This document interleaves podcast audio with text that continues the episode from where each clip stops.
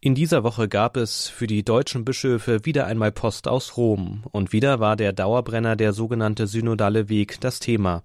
Es geht also um den Reformprozess der katholischen Kirche in Deutschland, speziell um den sogenannten synodalen Rat.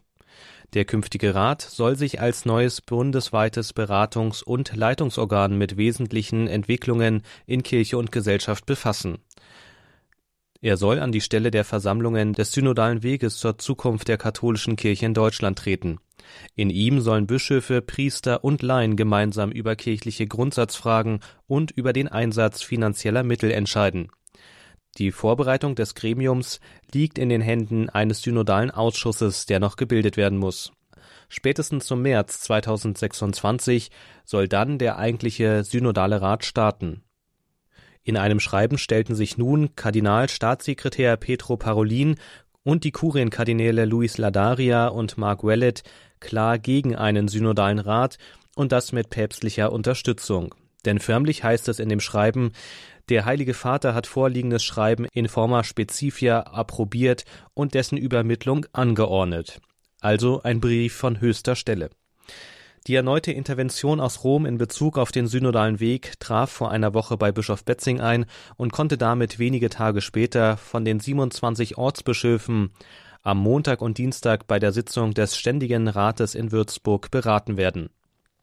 Hintergrund des Briefes aus Rom ist die Anfrage der deutschen Erzbischöfe und Bischöfe von Köln, Eichstätt, Augsburg, Passau und Regensburg. Die zentrale Frage Müssen die deutschen Bischöfe an einem synodalen Ausschuss teilnehmen und dürfen sie teilnehmen? Darauf antwortete der Vatikan nun mit dem Schreiben an alle Bischöfe und zeigte sich weiterhin dialogbereit. In einer ersten Reaktion kündigte der Vorsitzende der Deutschen Bischofskonferenz, der Limburger Bischof Georg Betzing, an, man werde die im Brief ausgesprochene Einladung zum Gespräch mit Rom zeitnah aufgreifen, und zwar auch als Präsidium des synodalen Weges. Zudem sagte Betzing, der Synodale Rat, der durch den Synodalen Ausschuss vorbereitet werden soll, werde sich entsprechend dem in der Beschlussfassung enthaltenen Auftrag innerhalb des geltenden Kirchenrechts bewegen.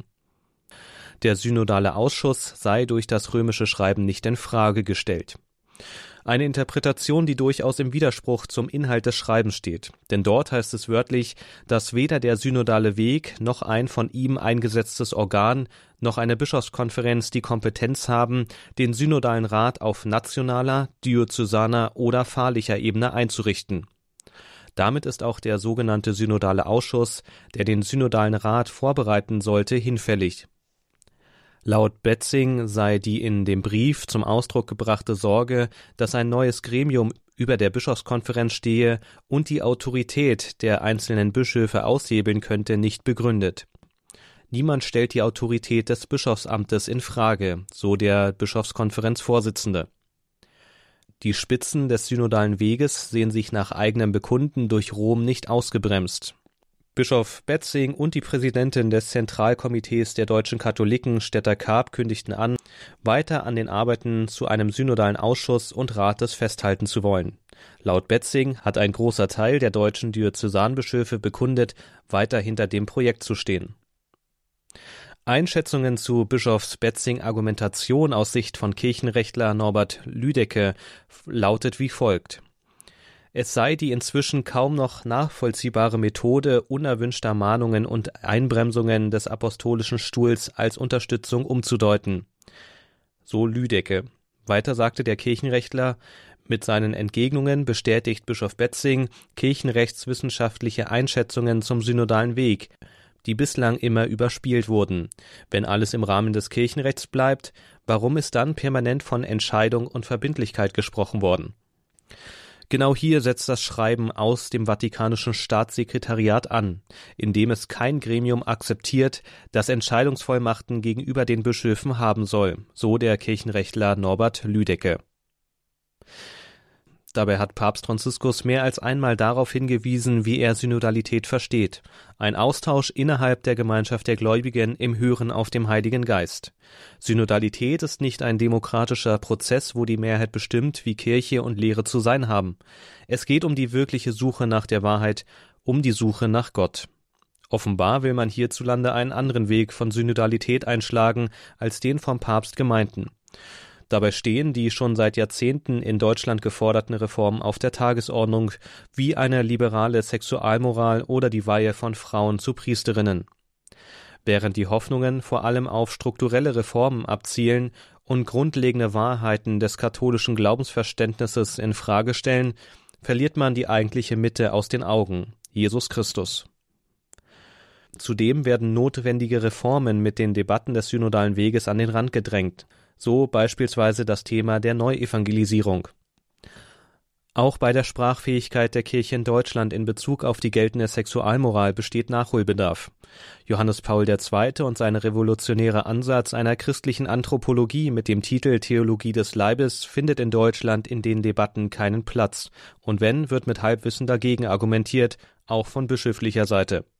Dabei spricht Johannes Paul in einzigartiger Weise von der Bedeutung der menschlichen Liebe im göttlichen Heilsplan.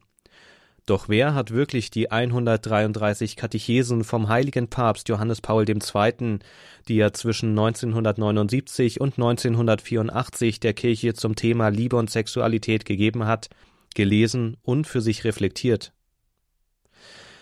In einem Mitte der Woche veröffentlichten Interview äußert sich auch Franziskus selbst noch einmal zum synodalen Weg in Deutschland. Dabei übte der Papst deutliche Kritik und sagte wörtlich, die deutsche Erfahrung hilft nicht, denn das ist keine Synode, kein echter synodaler Weg. Es ist ein sogenannter synodaler Weg, aber keiner des Volkes Gottes in seiner Gesamtheit, sondern er wird von Eliten durchgeführt.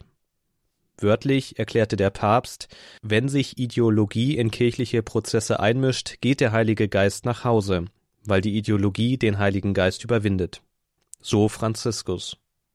Beten wir also um eine wirkliche Erneuerung der katholischen Kirche in Deutschland und um den Heiligen Geist für die Bischöfe, aber auch für alle Gläubigen.